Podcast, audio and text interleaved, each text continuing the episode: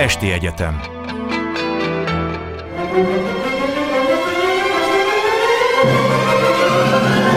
A világ urai. Merre rángatják a világ szekerét a hatalmasok? Szénási Sándor műsora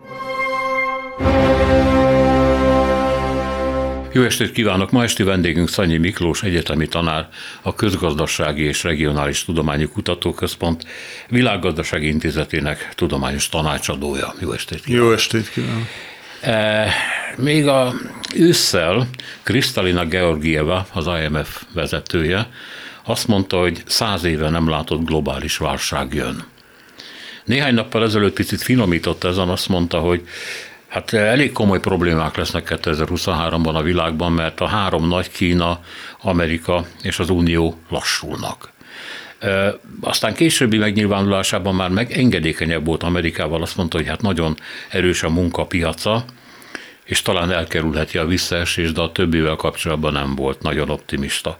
Hát ebből is kitűnik, kitűnik hogy abból arról fogunk beszélni, hogy hogy néz ki a világgazdaság ebben az évben, mi fenyegeti, és hát hogy mondjam, csak léteznek olyan technikák, amelyek a válságot segítik valamiképpen csökkenteni. Az embernek ugye 929 jut eszébe, meg az utána létrejövő, mert főleg a második világháború után létrejövő nagy nemzetközi intézmények, hát többek között az IMF, amelynek részint az volt a célja, hogy ezeket a borzasztó mindent letaroló válságokat valamiképpen csöndesítse. Ön mit gondol arról, amit Georgiában mondott, egyetérte vele?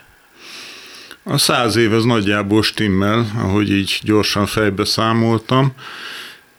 Azzal együtt, hogy korábban is, tehát még régebbi korszakokban is voltak súlyos válságok, tehát a válságok megjelenése eléggé rendszeres a fejlett történelmünkben.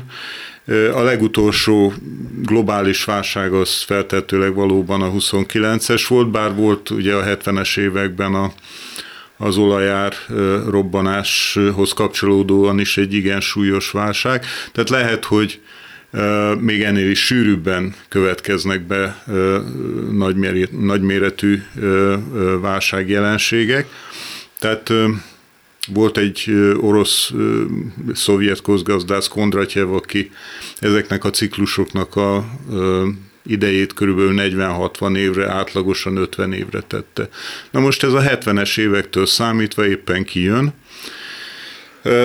nem erről akarunk nyilván beszélgetni, én ezt csak azért említettem meg, hogy érzékeltessem, hogy a válság negatív hatásait lehet tompítani, a válságokat ezeknek a kockázatát teljesen kiküszöbölni, egy olyan világrendet kialakítani, ami teljesen az idők végezetéig teljesen jól működik, ez illúzió. Hát ha már akkor ugorjunk ide erre a kérdésre, hogy egyébként a válság kivédésének mi a legjobb eszköze? Egy liberális demokrácia, vagy pedig olyan hát nagyon erősen centralizált rendszerek, és akkor udvarias voltam, mint Kína, ahol ugye minden könnyű eldönteni, mert nem kell vitatkozni sokat rajta, meg hát vannak erőszakszervezetek, ezek végigviszik a dolgot, csak hát ugye ott a rizikó, hogyha a legfővezető rosszul dönt, akkor megszívja az egész ország. Szóval melyik típusú társadalmi berendezkedés az ellenállóbb? Hmm, hát ebben a tekintetben is elég sokféle tapasztalat halmozódott föl. Nem csak a válságokhoz kapcsolódóan én ide venném a sikeres felzárkózó tapasztalatokat is, tehát olyan elsősorban ázsiai országokat, nem feltétlenül Kínát értem ez alatt, amelyek a közepes fejlettségből magas fejlettségbe tudtak Szingapur, váltani. Mondjuk? Például Szingapur, Nincs most, olyan sok épp, azért ebből persze. Nincs sok ilyen, de hogyha megnézi éppen Szingapur a mai napig egy kőkemény autoriter diktatúrában működik, és sikeres. Ugyanakkor Japánnak a második világháború utáni felzárkózása ott az amerikai modelleket, politikai, gazdasági modelleket Nyilván nem vették át egy az egybe, de ezeknek a figyelembevételével volt sikerük a japánoknak. Ez is egy érdekes dolog, hogy ezek a kisebb-nagyobb, hát inkább gazdasági szempontból nagyobb országok lendülete meddig tart, ugyanis Japán, ahogy tudjuk, már körülbelül 20 éve elveszítette azt a hatalmas lendületet, amit a második világháborút követő 3-4 évtizedben nyert, és azóta van válságban. Tehát most itt a nyitó kérdéssel kapcsolatban, hogy a válságokat hogy lehet megelőzni, egész egyszerűen látunk olyan példákat, amelyek nem is kapcsolódnak feltétlenül a világgazdaság ciklusaihoz,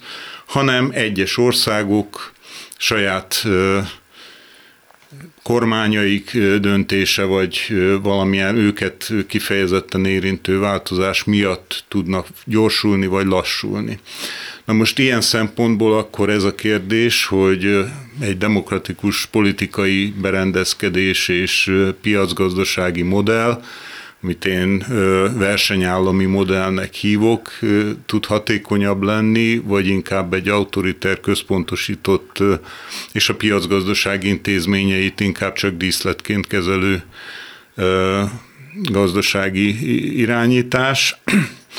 Mind a kettőre van jó és rossz példa. Uh-huh. Hát igen, ez mondjuk szomorú hír a demokrácia hívőinek, de kétségkívül az utóbbi évtizedekben megjelentek olyan kísérletek, Kínát azért mégiscsak vegyük bele ebbe a dologba, ahol sikerült emelni a lakosság életszínvonalát, viszont a demokratikus jogokból egy centivel nem lett több. És hát ugye azt is tudjuk, hogy a lakosság a saját jólétét, a jólétének a meglétét visszaszokta igazolni azzal, hogy elfogadja a a politikai rendszert, amelyik ezt adja. Hát ez igen, igen hozzátartozik a dologhoz, úgyhogy még itt valami plusz van. Ha esetleg eszébe jut, hogy mi ez a plusz, akkor mondja meg nekünk. Jó, tehát a három ez, nagy... Ehhez én még hadd térjek vissza ehhez a kérdéshez. Tehát nem lehet valószínűleg a világgazdaság egészére, a világban létező valamennyi társadalomra és országra egyforma képpen gondolni. Tehát az, hogy egy-egy ország fejlődése szempontjából milyen politikai vagy gazdasági berendezkedés tűnik sikeresebbnek vagy alkalmasabbnak, ez azért a, korab, a korábbi fejlődési mintázattól is függ. És akkor itt érdemes lenne Európára fókuszálni mégiscsak, mert óriási a különbség nyilvánvalóan a történelmi fejlődésben Kína és főleg a nyugat-európai térség fejlődése között. Tehát egész egyszerűen Kínában a kínai társadalom számára ismeretlen a demokrácia, és hogyha most megpróbálnák ott, ahogy Tajván kivételével, ugye az egész ország nem demokratikus, vagy azt is meg lehet kérdezni, hogy Tajván mennyire demokratikus, de ezt inkább tegyük félre. Tehát, hogyha Kínába a demokrácia beültetésével, meghonosításával próbálnánk valamilyen kísérletet végezni, nem biztos, hogy az sikeres lenne, azért, mert ez a hagyomány onnan hiányzik. Na most e, e, itt én Európára szeretnék, és Közép-Európára visszatérni, mert szerintem minket ez izgat legjobban ez a kérdés. Itt vegyesen vannak történelmi tapasztalatok a nyugat-európai fejlődési modell, a versenyállami modell intézményeiről, és vannak tapasztalatok a központosított autoriter történelmi szempontból a bizáncinak, bizánci modellnek a hagyományaival. Tehát, hogyha megnézzük Közép-Európa minden, mind, történelmi fejlődése során mindenkor is ennek a két, illetve hát később a török, illetve az orosz fejlődés külön is említendő, a három európai fejlődési modell meccéspontjába volt, és ennek az a következménye, hogy mind a háromból megmaradtak különböző nyomok, hagyományok, és ezért van az, hát még lehet hivatkozni Bibó Istvánra, de másokra is, még akár korábbi időszakokból is, akik erről írtak, és ezt hangsúlyozták, hogy egy meghasadság van az európai fejlődési mintákban, és hogy Magyarországon mind a kétféle vagy háromféle fejlődési formának van hagyománya, és a fejlődés az hol az egyik, hol a másik mintázat felé konvergál. Eda, de a, a tapasztalat azt mutatja, persze értem a hagyományokat, meg, meg azt, hogy minek volt kitéve ez a terület, de hát a tapasztalat azt mutatja, hogy a, a verseny versenyállamot versenyállamoknak nevezett rendszerei, azok mégiscsak hatékonyabbak és gazdagabbak. Sokkal. Sokkal. Tehát akkor miért támadnak föl mégis mindig ezek a centralizációs, hát ilyen önkényuralmi struktúrák, és miért szeretik az emberek, legalábbis egy részük ezeket? Félnek a versenytől. Uh-huh. Félnek a versenytől. Egyébként ugye ez a politikai retorika is erre ráerősít, hogy minket leuralnak ezek azok amazok, és ez is egy tény, hogy mondjuk az elmúlt 500 évben a térség mindig függő viszonyban volt valamilyen nagy hatalmaktól. Tehát középkortól kezdve a 20. században német, később szovjet, most az Európai Uniót szokták így beállítani, hogy tőlük került függő viszonyba Közép-Európa.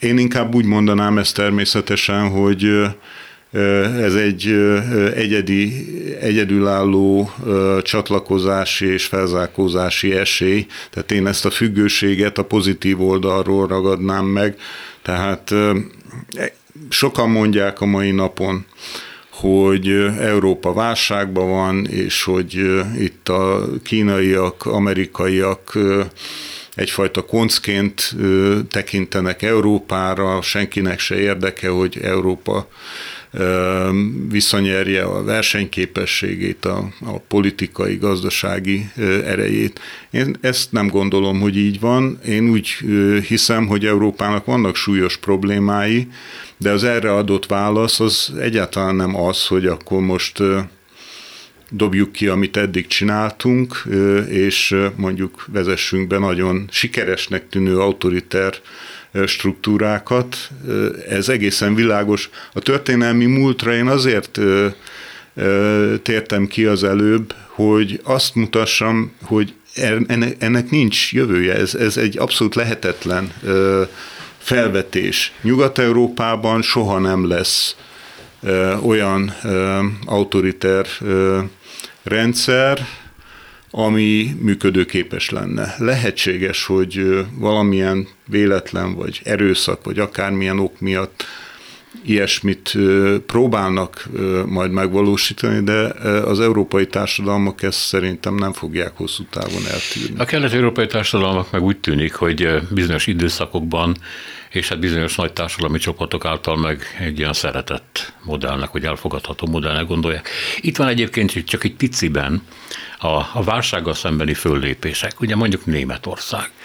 Hát ott is azért, ugye, amikor elfogadtak egy óriási csomagot a e, energiaválság ellen, meg, megtámogatandó a német vállalatok versenyképességét, amire mindenki fölhördült, arra is, amit az amerikaiak csináltak ugyanilyen e, csomaggal. E, meg ott is vannak e, korlátozások, minden, de igazából ez rá volt bízva a gazdaság szereplőire, a piacra, a lakosságra, hogy hogyan birkózik meg ezekkel a nehézségekkel. Magyarországon a kormány kitalálta az ársapkát, aminek pusztító hatása volt egyébként, de a magyar fogyasztó ezt nem látja be, mert azt gondolja, hogy ő ezzel jól jár. Pedig nem jár jól. Inflációval jár a dolog, hiányjal jár a dolog, magas árakkal, magasabb árakkal jár a dolog. Úgyhogy mm, itt sajnos, hogy mondjam, a társadalom nagyon könnyen bekajálja ezeket a dolgokat. Én azt mondanám, hogy ez a fajta megvezethetőség is egyfajta bizánci örökség. Tehát, hogy ugye most akkor hozzunk be megint egy újabb témát, az oktatásügyet. Sok kritikus azt mondja, hogy az oktatásügy jelenleg Magyarországon azért nem élvez preferenciát, mert hogy nem cél, hogy okos emberek esetleg kritikusan álljanak. Aki buta, egy muzsik mondjuk, vegyük az ősi példát, az orosz berendezkedés, az nem fog hőbörögni. Tehát sajnos igen, ez látszik, hogy van az országban egyébként egy nagyon komoly megosztottság ebbe a, ezekbe a kérdésekbe, egyáltalán abban, hogy kik azok, akik kritikusan tudnak, akarnak gondolkodni, és kik, akik nem erre le, rá lehet játszani. Tehát nyilván lehet olyan politikákat folytatni, amelyek a, a nem kritikus lakosság ott előnybe részesítik és gyarapítják. És, és, rángat, és rángatják vissza az országot. Nem? Rángatják vissza. Egyébként, hogyha most itt az árakat, és tehát hogy egy kicsit gazdasági dolgokról is beszéljünk, Persze. mert az volt a célunk, tehát az valóban egy nagyon szokatlan intézkedés csomag volt, amit az Európai Unió is, illetve az Egyesült Államok is a válsággal kapcsolatban, meg az energia problémák kezelése kapcsolatban meghozott. Sőt, vissza lehet menni egészen a 2007-2008-as nagy pénzügyi válság időszakáig, mert akkor is hasonló gigantikus méretű állami beavatkozás történt azokban az országokban, ugye, amiket én itt versenyállamoknak hívok. Nagy különbség volt mondjuk éppen a magyar gyakorlathoz képest az, hogy ezeket a intézkedéseket, az így létrehozott változásokat visszavezették, tehát ezek ideiglenesek voltak senki nem állítja, szerintem a kritikusok többsége is elismeri azt, hogy ezek az intézkedések a válság menedzselésére, illetve a veszteségek csökkentése szempontjából feltétlenül szükségesek voltak, viszont abban is van egy konszenzus, hogy például az állami tulajdon akkor is, meg most is bizonyos területeken megnövekedett, ezeket visszavezették magántulajdonba. Tehát a rendszer alapja a magántulajdonra épülő gazdasági berendezkedés az egyáltalán nem rendült meg, ha volt is valamilyen eltolódás, ebbe az irányba visszatértek. Akkor nézzük Úgy, ezt a három nagyot, a gazdaság, igen. világgazdaság három nagy szereplőjét, Kínát. Kína ugye megrodjant a, a járvány alatt, és akkor töredeztek szét azok a szállítási útvonalak, amik aztán komoly gyártási hiányokat idéztek elő a világban, és hát tudjuk, ez egy azóta mindenki belát, hogy nagy hiba ilyen készletezés nélkül utolsó percben befutó szállítmányokra alapozva gyártási szisztémákat működtetni, mert ha nem fut be egy teherhajó, akkor nem, lehet, nem nincsenek csipek például. Aztán jöttek a nagy lezárások, és ebből pedig társadalmi válság lett. A lezárásokat feloldották, azóta a járvány dühöng Kínában, legalábbis így tudni, mert hivatalos adatok nincsenek, és most ez, tehát maga a járvány jelenléte, és nem csak a lezárások nehezítik a gazdaság működését. Szóval mi az, amire Kína számíthat, és ezen keresztül a világ? Igen. Um én úgy gondolom, hogy Kínát is a világgazdaság egészébe ágyazva szükséges vizsgálni. Amit itt a készlet nélküli gazdálkodásról és egyebekről kicsit kritikusan említett, hosszú éveken keresztül ez volt a, az ideális működési modell, ugye a just in time, Igen. nem kell készlet. És ez rendkívül hatékony, pénzügyileg nagyon sikeres gazdálkodási forma volt, és kiterjedt az egész világgazdaságra, ideértve Kínát, a fejlettebb országokat egyaránt. Ez megrendült, ez teljesen egyértelműen látszik.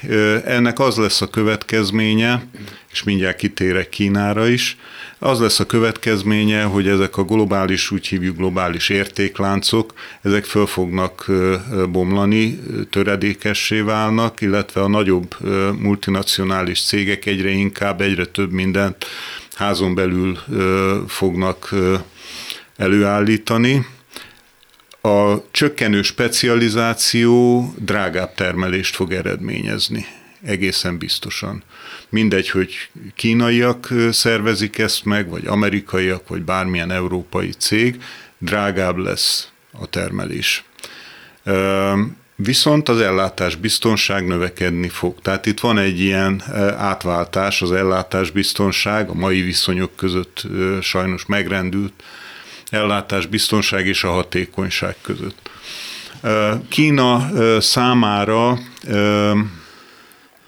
hát én ezt nem vagyok járványszakértő, egyszerűen nem értem, hogy ott a járvány miért ennyire súlyos. Valószínű, hogy a vakcina nem volt hatékony, amit ők átoltatlan, gyártottak. Átoltatlan a lakosság. És egy csomó, igen, tehát és sokan egyáltalán. kínairól lehetett tudni, a kínai vakcina, hogy 60 év fölött nem is hatékony. Nem is hatékony. Hát sejtem, hogy valami ilyen oka van, és nem genetikai, vagy akármilyen egyéb. Ebből ugye az látszik, hogy bocsánat, megint az autoriter rezsimre visszatérve, okos ember megmondta, okos ember tévedett, és bukik az egész ország ezen rendkívül sokat. Tehát ugye a versenyállamnak éppen ez a nagy előnye, hogy nem nagyon van okos ember, van sok okos ember, és azok egymással megbeszélik, versenyezve ilyen-olyan, amolyan területeken, és ez egy sokkal hatékonyabban működő szisztéma. Na most a kínaiak a globális értékláncoknak megkerülhetetlen tényezőivé váltak. A kérdés igazából az, hogy hogyha a német autógyárak vagy bármilyen más fejlett országbeli cégek átállítják a termelési rendszerüket, és sokkal kevesebb kínai beszállítást fognak ezután eszközölni, az, hogy fogja érinteni Kínát. Szerintem katasztrofálisan. Tehát egészen idáig a kínai gazdaság nagyon dinamikus fejlődése, egyrészt a külpiaci keresletre, másrészt a külpiacokról bevont technológia inputra volt alapozva. Most ez mind a kettő megszűnhet, vagy, vagy nagyon nagy mértékben ö, visszaeshet, abban az esetben, hogyha például a járványt nem tudják megfelelő módon kezelni. Tehát ezt a kockázatot, hogy a, kínai gazdaság hónapokra leáll, ezt egyetlen egy világcég sem tudja kompenzálni, nem engedheti meg magának.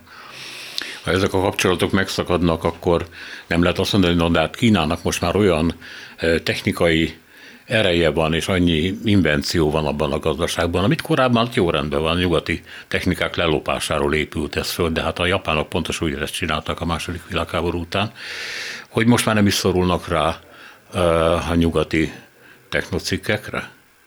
Ez az igazából nagy kérdés, tehát hogy a kínai innovációs rendszer is elérte azt a fejlettségi szintet, amit egyébként a gyártásban a technológiák átvételével el tudtak érni. Tehát, hogy képesek lesznek-e továbbfejleszteni ezeket. Én ezt nem tudom megítélni.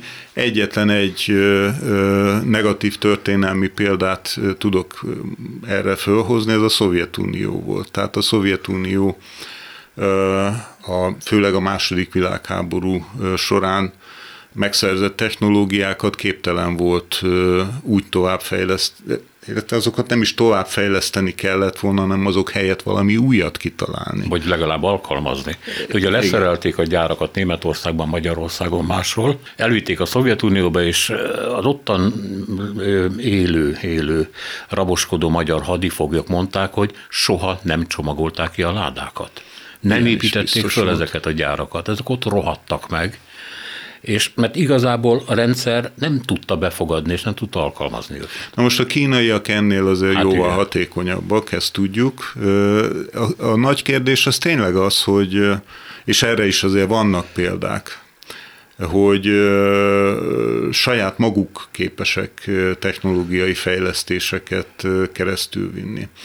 Én arra emlékszem, hogy mondjuk ezelőtt 10-15 évvel jöttek be az első mobiltelefonok, okostelefonok Kínából, és akkor mindenki úgy nevetve mondta, hogy hát 2000 forint egy hétig használom, aztán kidobom a szemétbe. És utána két-három, öt év múlva, és a mai napig a kínai telefonok a legjobbak. És nem azért, mert olcsók, vagy most már megbízhatóbbak, hanem a, a technikai paramétereik, a, a műszaki fejlettségük szempontjából vezetik a piacot. Ez azt jelenti, hogy azért a kínaiak elég hatékonyan tudnak innovatív termékeket kifejleszteni, továbbfejleszteni. Hát az amerikaiak abban bíznak azért, hogy az őszintjüket még nem ért el Kína, mert ha nem bíznának ebben, akkor nem indítottak volna kereskedelmi háborút, vagy pénzügyi és egyéb háborút Kína ellen, amelyik ugye, hát természetesen, de ezt az európaiak is meg tudják erősíteni, messze nem ad annyi lehetőséget a külföldi cégeknek az ő területén, mint amennyit megkövetel mondjuk Európában vagy Amerikában. Tehát nem volt itt egyenlőség soha, csak valamiért ezt eddig elnézték neki. Hát elbizakodottak voltak a fejlett országok. Úgy gondolták, hogy azt az 50 év előnyt, ami van, az, és most megijedtek, mert az 50 év az eltűnt. Nincs. Igen. Hát vagy nem tudjuk pontosan, hogy ön mondta, hogy tehát milyen szinten van most Kína. Meg tud-e egyedül állni a lábán a külföldi Sok, sok nélkül? területen igen, valószínűleg. Nem mindenhol nyilván. De ez, ahogy említette, hogy egy rossz politikai döntés, vagy éppen, de nem, maradjunk a rossz politikai döntésnél, mert az átoltatlanság szintén egy politikai döntés, és rossz döntés volt például nem fogadták el a külföldi vakcinákat. Európa folyton hát, ajánlott. Ekkora ostobaságot el se lehet képzelni. Igen, tehát hogy ez mennyivel veti vissza a gazdaságot? Mondjuk ebben az évben, vagy az elkövetkező években vannak erre számítások? Hát a kínai gazdaság növekedési modellje már az elmúlt 5-10 évben is rengeteget változott. Tehát a, az export expanzió, ami azokat a nagyon nagy lendületes fejlődési éveket hozta, az megtorpant, és már 5-10 évvel ezelőtt elkezdtek inkább a belső piac fejlesztésére koncentrálni, ami egyébként nagyon helyes és nagyon hasznos, mert hát ne felejtsük el, hogy 150-200 millió ember még mindig a lét minimum környékén vagy az alatt tengődik Kínába, tehát van ott mit fejleszteni, és van, hát nem fizetőképes, de elméletileg van kereslet, csak ennek a fizetőképességét ugye meg kellene valahogy teremteni. És hát van még rengeteg sajátossága a mieinktől, mi országunktól, nagyon eltérő sajátossága Kínának, de az biztos, hogy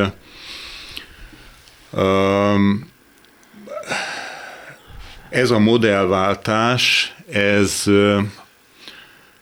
más lehetőségeket nyit meg az ország számára. Tehát, hogyha sikerülne ezt a, a társadalmi egyenlőtlenségek nagyon nagy mértékben megnőttek, ha ezt sikerülne csökkenteni, tehát a, a, a társadalomnak az alsó rétegeit az anyagi jólétben tovább felzárkóztatni, az egy igen masszív keresletet teremtene az országban, ami fönn tudná tartani ezt a hát már nem 10-15 százalékos, de 3-5 százalékos gazdasági növekedést az országban. Mennyire játszik szerepet ebben, hogy tudnilik a kínai átalakulás azért bizonyos visszaeséseket is produkált.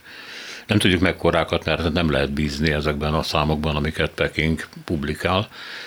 Hogy tudnilik, ma a kínai piac a sokkal keményebben van ellenőrizve a központ által, mint a Deng Xiaopingi időszak után. Eh, ahol jó, mindig ott volt az állam persze természetesen, de azért bizonyos szabadságok léteztek, és most Xi Jinping ezekből nagyon keményen visszavett. Tehát ez, ez a fajta bele, még fokozottabb belenyúlás ebbe az államkapitalista rendszerbe, ez, ez zavaró vagy akadályozó tényező most? Nem tudom. Én ezt nem tudom megmondani. Én, én hiszek a, a, a, abban, hogy az egyéni ambíciók és a vállalkozó szellem az nagyon lendíti a gazdasági teljesítményt. Hogyha ebbe visszavesz a kínai állami és pártvezetés, akkor, akkor szerintem kifogja a szelet a vitorlából. Tehát kifejezetten nagy már mamut cégeknek, nemzetközi cégeknek számító kínai vállalatok életében nyúltak bele. Úgyhogy le is váltatták a tulajdonos, hogy elküldték a vezérigazgatót, szóval ilyen nagy cirkuszok voltak a színfalak mögött, amik hát az üzletnek nem szoktak jót tenni. Hát ez az, ami mindig is vita folyt, hogy a gazdag kínaiak azok mennyire tudnak önállóan dönteni, működni, tehát a cégek vezetése, a tulajdonosok, főbb tulajdonosok mennyire tudják magukat a politikai érdekektől és szándékoktól függetleníteni. Én sose hittem, hogy, hogy fogalmazunk így, a kínai oligarchák azok, azok ugyanolyan oligarchák, mint mondjuk az amerikai uh-huh. vagy a magyar gazdagok. Ennek ellenére Ugye a kínai modell az arra épített, ami Magyarországon régen a Gebin volt, tehát hogy félig meddig állami tulajdonú eszközöket a saját gyarapodásomra működtetek. No hát éppen ezért tud az állam továbbra is belenyúlni ezekbe a, ezeknek hát a cégeknek. sosem ment ki belőle. Mert sosem ment ki belőle, Igen. tehát erre van lehetőség. Nézzük Amerikát. Említettem már, hogy Kristalina Georgieva, az IMF főnök azt mondta, hogy hogy tulajdonképpen a három nagy közül, tehát Kína, Unió, Amerika, Egyedül Amerika az, amelyik elkerülheti a visszaesést, mert nagyon er, ellenálló erős a munkapiaca, és valóban azt mondják, mutatják a számok, hogy az amerikai gazdaság decemberben, mármint múlt év decemberében, további 200 ezer munkahelyet teremtett. Tudom, nagy az ország, de azért az egy szép mutatós szám. E, elhihető ez? Mármint, hogy el tudják kerülni a recessziót, pláne a visszaesést. Hát a számok ezek szerint ezt mutatják. Igazából én a munkaerőpiac rugalmassága mellett két vagy három további tényezőt még kiemelnék, ami az amerikai gazdaság lehetőségeit bővíti. Az egyik ilyen, ez a vállalkozói kultúra és a vállalkozó kedv. Tehát az amerikai gazdaság világ életében a vállalkozások bonanzája volt az elmúlt 250 évben. Nem véletlen, hogy például innen, akár Magyarországról is nagyon sokan telepítik át az innovatív vállalkozásaikat az Egyesült Államokba, a második ok is ebbe közrejátszik, a tőkepiac és a tőke ellátottság. Tehát egész egyszerűen pénzt legegyszerűbben az Egyesült Államok tőkepiacain lehet találni, és hát minden gazdasági működéshez, és főképpen a kockázatos innovatív vállalkozások működéséhez megfelelő szponzorokra van szükség, ami az USA-ba található meg. És akkor itt jön a harmadik, az innováció. Tehát azért, hogyha végig gondoljuk a akár az elmúlt 20-30 év fejlődési tendenciáit, azt látjuk, hogy a innováció motorja az továbbra is az Egyesült Államok maradt a világgazdaságban. Tehát ezek a rendszer elemek azok, amelyek az amerikai gazdaság versenyképességét már nagyon régóta hajtják, és felszínen tartják. Na most ezek nem, nem sokat változtak. A munkaerőpiaci rugalmasságot is, amiről ugye a felvetésbe szó került, ide lehet sorolni, mert az innováció, a gazdaság szerkezet, folyamatos szerkezeti átalakulása, modernizációja megköveteli a munkaerőpiac és a foglalkoztatási viszonyoknak is a rugalmas átalakítását, folyamatos átalakítását. Hogyha ez akadályokba ütközik, a negatív ellenpéldaként hát egy Amerikával össze nem hasonlítható jóval kisebb országot, Spanyolországot szokták hozni, ahol rendkívül merev mindenki, akinek állása van, akár közszférába, akár magánszférába a munkapiaci szabályozás miatt egyfajta monopóliumot élvez. Rendkívül merev a, a munkaerőpiacot meg is látszik 20%-os munkanélküliség, és a gazdaság szerkezeti átalakulásának a lassú folyamata. Mindegy, a lényeg az, hogy ez a fajta rugalmasság, ez én szerintem az amerikai versenyképességet továbbra is föntartja, és, és hát ez egy jelentős előny egyébként, főleg az európai gazdasági térrel való összehasonlításba. Ugye az előbb a spanyolokat mondtam, de lehetne több más európai országot is mondani, amelyek sokkal rugalmatlanabbak. Hát ami a előnyöket illeti, ugye Macron elismert Bidenhez, hogy tárgyaljon vele több mindenről, gondolom a ukrajnai háborúról is, de hát a Biden csomagról amit az európaiak nagyon sérelmeznek, mert annyi pénzt költ el Amerika infrastruktúrára, vállalatfejlesztésre, hát szociális célokra már kevésbé, mert mondjuk a demokrata párton belül is sokan megfúrták ezt a fajta túlságosan baloldalinak tartott megközelítést, ami hát az amerikai termékeket olcsóbbá teszi Európában, az európai termékek meg hát nem igen tudnak majd befutni Amerikában. Ugye ne felejtsük el, hogy a Trump által bevezetett korlátozások, importkorlátozásokat nem törölték el eddig. Tehát Franciaországgal szemben, Németországgal szemben is, hát ezek ott vannak. Szóval, hogy ez mennyire dob az amerikai gazdaságon, mit gondol? Én eléggé szkeptikus voltam, és nekem személy szerint rosszul esett, amikor az európai-amerikai kereskedelmi befektetési együttműködésről a tárgyalásokat abba hagyták.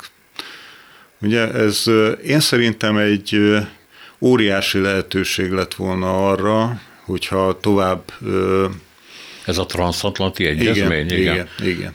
igen. Húzódott már évtizedek óta. Hát igen. De úgy tűnt itt az, el, az utolsó években Trump előtt, hogy, hogy talán sikerült tető alá hozni, és akkor gyakorlatilag egy a kínai lakosságszámot tekintve is a kínai gazdaságot, annak a méretét majd, hogy nem elérő gazdasági tömörülés jött volna létre, ami ellensúlyozni tudta volna Kínát. Na most így kétfelé vágva, Európára meg Amerikára vágva, ez, ez a kritikus tömeg ez hát Európa térfelén mindenképpen nagyon hiányzik. Az amerikaiak most úgy látják, hogy nem volt mégse hiába való ennek a, ennek a projektnek a kukába dobása, és, és hogy egyedül is képesek ezt, a, ezt az ellensúlyt képezni. Én ezt nem hiszem. Tehát a méret rendkívül sokat számít, és az amerikaiak azok továbbra sem egy súlycsoport a piac méretét tekintve Kínával, illetve át a Kínához közeleső ázsiai területekhez. Nem lehet, hogy az is fölbátorította az amerikaiakat, hogy hát legalábbis egyes megfogalmazások szerint mert ezek tudjuk honnan jönnek, e, valóságot gyarmatosította Európát a legutóbbi időben az ukrajnai háború kitörése óta. Először is ugye az LNG szállításokkal, másrészt a pénzeivel, harmadrészt, hogy e, gyakorlatilag a NATO e, szállítmányokat, a fegyver utánpótlást, a lőszer utánpótlást Amerika vezényli, és persze finanszírozza. Ezt ne felejtjük el, hogy a leges legtöbb pénzt Amerika tette bele ebbe a mondjuk így projektbe, de hát elég cinikusan hangzik ez így. Van ebben valami igazság, hogy Amerika úgy jött vissza, ez a We are back on the world stage, a világ színpadára, hogy, hogy Európa meg lejjebb került? Hogyne, feltétlenül. Aha. Mindenképpen. Tehát amit az előbb az amerikai versenyképességről mondtam, direkt hangsúlyoztam, hogy ez hosszú távú folyamatoknak a, az eredője, amelyek régen is folyamatosan lendületbe tartották a válságos időszakokat is áthidalva az amerikai gazdaságot lendületbe tudták tartani, és most megint egy ilyen válság. Hát itt, itt azért alapvetően a 2007-2008-as válság volt a nagy töréspont.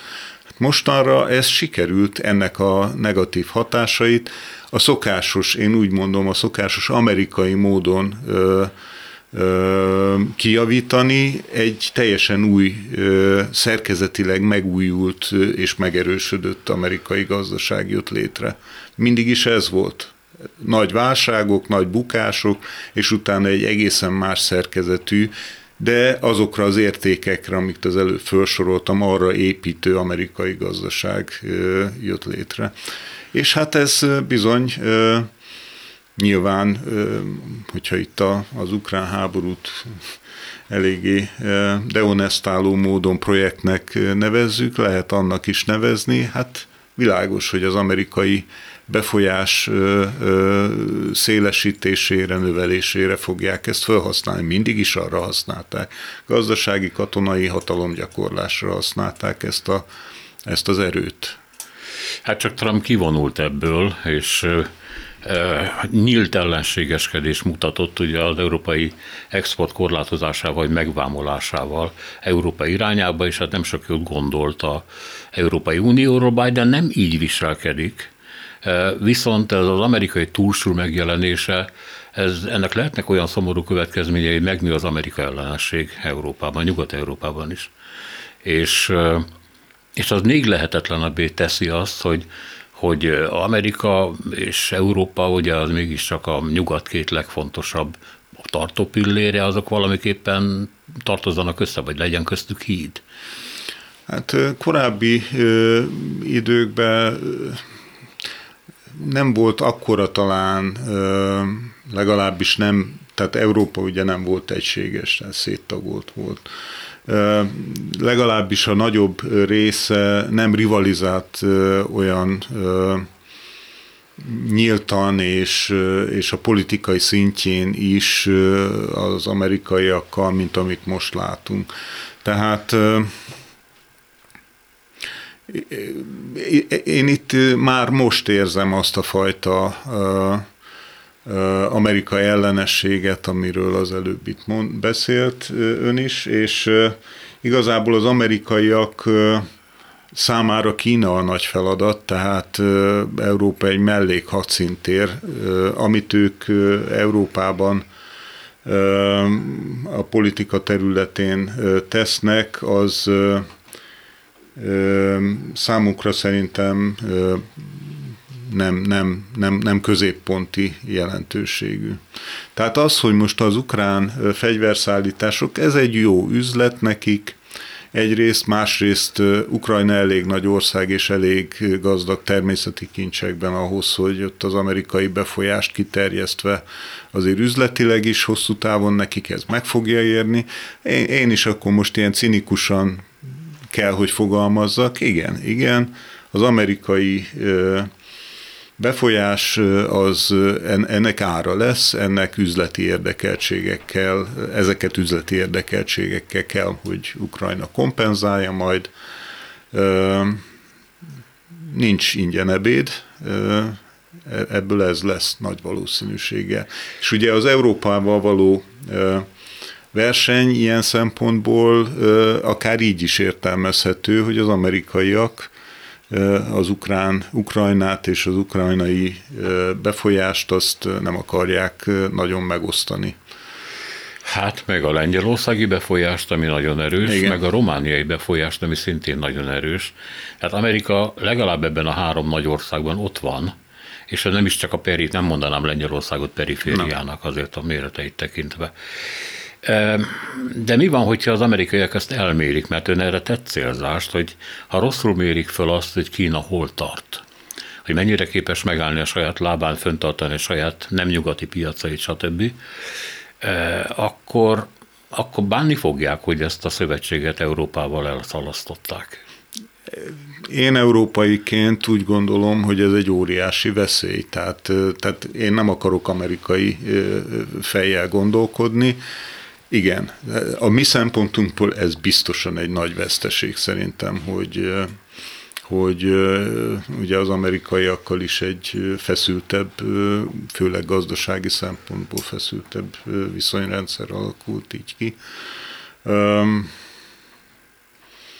Hát nem tudom. Igazából a kínaiak továbbra is az én számomra egy fekete ló, tehát nem, nem, nem lehet, ahogy az amerikaiaknál ugye a több évtizedes vagy évszázados fejlődés tanulmányozásával lehet látni, hogy nagyjából hogyan működik és mi várható a jövőben is. Ugyanígy az európai sokféle baj és nyűg, ami minket gátol, ezek is láthatóak. Kínával kapcsolatban nehéz ilyen, ilyen előre mutató fejlődés pályát találni, vagy, vagy valószínűsíteni. Nézzük akkor végül az Uniót. Az Unió is lassú, mondta Georgieva asszony. Hát persze kérdés, hogy mennyire és miben? Milyen kilátásai vannak a földrésznek? Ez persze ugye jó rész Nyugat-Európát, vagy mondjuk a keleti részeket illeti, mert hát aztán mondjuk a Balkán az egy más történet. Itt nyilván elengedhetetlen az Európai Unió belső intézményi problémáiról, zavarairól, érdekkonfliktusokról elkerülhetetlen beszélni. Mindig is az volt a mondás, hogy Európai Egyesült Államok akkor se lesz, hogyha ezt valaki akarná. Én nem gondolnám, hogy ezt bárki is politikusok komolyan akarnák, de nem lehetne megvalósítani. És, és akkor innentől kezdve ez egy valamilyen mértékig kevésbé integrált gazdasági és politikai tömörülés lesz, mint mondjuk éppen az Egyesült Államok vagy Kína. És ebből származik a fő gyengesége. Tehát eh, ahhoz, hogy eh, tehát a hatékonyság egy nagyobb földrajzi tér működési hatékonyság azért alapvetően azon múlik, hogy az ottani eltérő különböző területek, különböző országok eltérő komparatív előnyeit, ha tetszik, azokat lehetőség szerint jól ki kell tudni használni. És mindent, ami ezt a hatékony specializációt gátolja, ezeknek az akadályait érdemes felszámolni. Tehát a nagyobb országok és gazdasági terek sem homogének természetesen, de mégis az integrációnak egy, hát ugye ne, itt konkrét országokról, államokról van szó, még akkor is, hogyha föderális szerkezetben működnek, és bizonyos, nagyon sok területen az egyes régióknak van önállósága, de, de mégis sokkal nagyobb mértékű, sokkal mélyebb összefonódás és integráció jellemző rájuk, mint az Európai Unióra. Na most ez innen származik a, a nagy ö, hátrány az európai... De a kérdés az, hogy van-e, van annyi spiritus az Unióban, látva a válság közelettét, mégiscsak belefogjon valamiféle új közös intézmények létrehozására, működtetésébe, közös szabályozásra. Látszik? Hát én ezt egyáltalán nem látom, hogy ez napi renden lenne. Egyáltalán nem. Hát, és akkor ezt a politikusok nem veszik észre, hogy ez akadály? És nem veszik észre azt, hogy közelít egy válság, amit már az IMF megjósolt, ami súlyosan fogja sújtani, nem tudjuk milyen mértékben az uniót, és hogy lépni kellene, senki nem mer. Szóval itt alapvetően a válsággal, ami közelít, ezzel kapcsolatban én úgy gondolom, hogy ez megint csak egy ilyen hosszú távú ciklusból adódó válság. Tehát a válság negatív hatásait szükséges és lehetséges valamennyire tompítani, de a válságot az amerikaiak és a kínaiak se fogják tudni kikerülni. És ez a válság, ami előtt állunk, ez bizony a fogyasztás visszaesésével is fog járni, méghozzá elég tartós visszaesésével.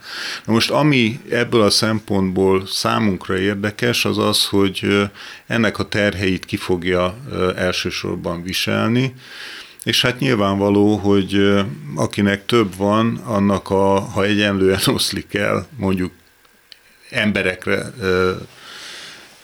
lebontva ennek a tehernek a viselése, akkor a, a, a, a nagyobb jövedelműeket kevésbé fogja ez érinteni, ugyanígy a nagyobb jövedelmű fejlettebb országokat is kevésbé fogja ez érinteni. Tehát itt az unión belüli probléma kezelés az Hát már eddig is ugye hát vannak a kohéziós alapok, van, van egy csomó kiegyenlítési mechanizmus, de már eddig is látszott, hogy ezek nem működnek jól. Tehát most nézzük meg az újonnan csatlakozott országokat Európa keleti felébe. Látunk érdemi konvergenciát? Én úgy látom, hogy bizonyos mutatókat lehet mutatni, igen, jó, jó, jó, de hát szóval azért. Hát is ahol a... Amiben reménykedtünk annak idején, hogy majd lesz felzárkózás, hát az nincs, nincs.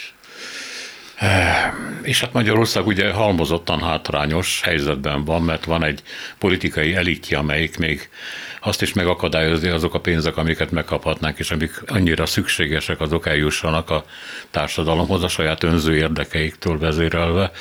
Másszor itt van a méretünk, hogy picik vagyunk és periférián vagyunk, harmadrészt van egy válság, ami közelít, vannak energiaárak, van egy háború, most ehhez és... visszatérve, tehát talán kevésbé közismert tény, hogy jövedelem újraelosztás regionális alapon az Egyesült Államok gazdaságában is létezik.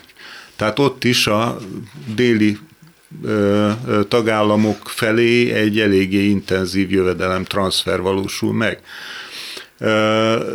Amit, amit úgy hajlamosak vagyunk elfelejteni. Tehát a, a jobban integrált, erősebb szálakkal integrált gazdaságokban sincs tökéletes kiegyenlítődés. Tehát ezt illúzió várni, ez, ez teljesen egyértelmű. Ugyanakkor ahhoz, hogy a kohézió megmaradjon, például az Egyesült Államokban, vagy akár az Európai Unióba, épp egy ilyen válság helyzetben szükséges a válság terheinek az egyenlőtlen megoszlás, megosztása. Tehát itt teljesen egyértelműen, ahogy az amerikai gazdaságban is ugye már 250 éve folyik egy ilyen transfer, még mindig Ugyanúgy ezek a transferek, hogyha egységes Európában akarunk gondolkodni, ezek fenn fognak itt is maradni, és éppen a válság, is, válság időszakában lenne szükséges ezeket erőteljesebben igénybe venni. Köszönöm szépen, hogy itt volt nálunk. Szanyi Miklós egyetemi tanár, a Közgazdaság és Regionális Tudományi Kutatóközpont Világgazdasági Intézetének tudományos tanácsadója volt a vendégünk az elmúlt 50 percben.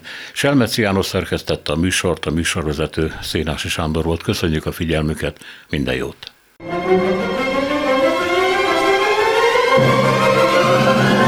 A Világ Urai című műsorunkat és Szénási Sándor műsorvezetőt hallották.